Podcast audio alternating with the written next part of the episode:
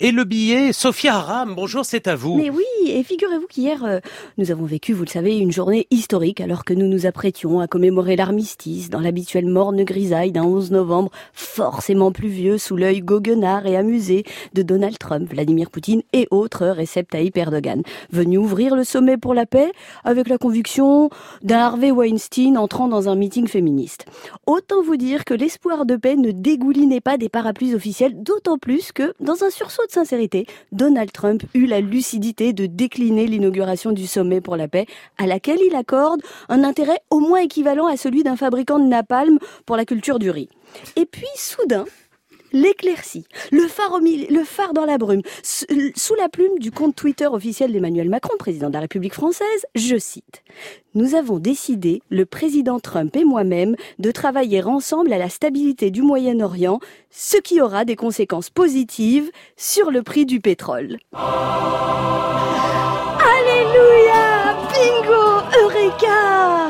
La voilà l'idée que l'on attendait depuis près de 50 ans pour résoudre l'indémerdable intrication du Moyen-Orient et entraîner Donald Trump sur le chemin de la paix, de l'espoir. Non pas de rendre la vie plus supportable à des millions de personnes, non pas de faire baisser la violence, éviter la guerre et redonner de l'espoir à l'humanité, rendre ce monde meilleur à base de ah, heal the world, make it a better place. Eh ben non, non, non, pas du tout. Le but c'est de faire baisser le prix du carburant à la pompe. Sans déconner, fallait y penser.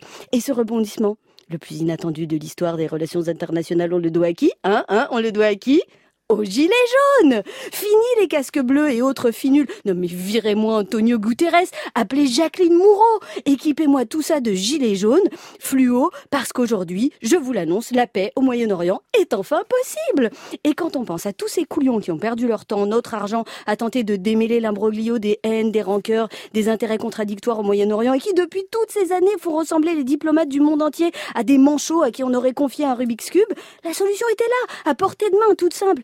Il suffisait de mettre un gilet jaune et de dire haut et fort que l'augmentation du, pétrole, eh ben oh, oh ça va, hein, ça suffit. Expliquer l'idée à Donald Trump et hop, la paix au Moyen-Orient était là. Franchement, si après ça Jacqueline Moreau n'a pas le prix Nobel de la paix, je me fais nonne. Non, ne souriez pas.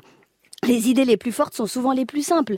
Et je vous le dis, le mouvement du 17 novembre est en passe de devenir le plus grand rassemblement pour la stabilité du Moyen-Orient et des prix du carburant à la pompe. Tout ça pour vous dire qu'hier, il faisait beau dans ma tête, enfin jusqu'à ce que je me réveille de ma sieste avec la sensation étrange d'avoir fait un cauchemar en plein après-midi. Merci Sophia.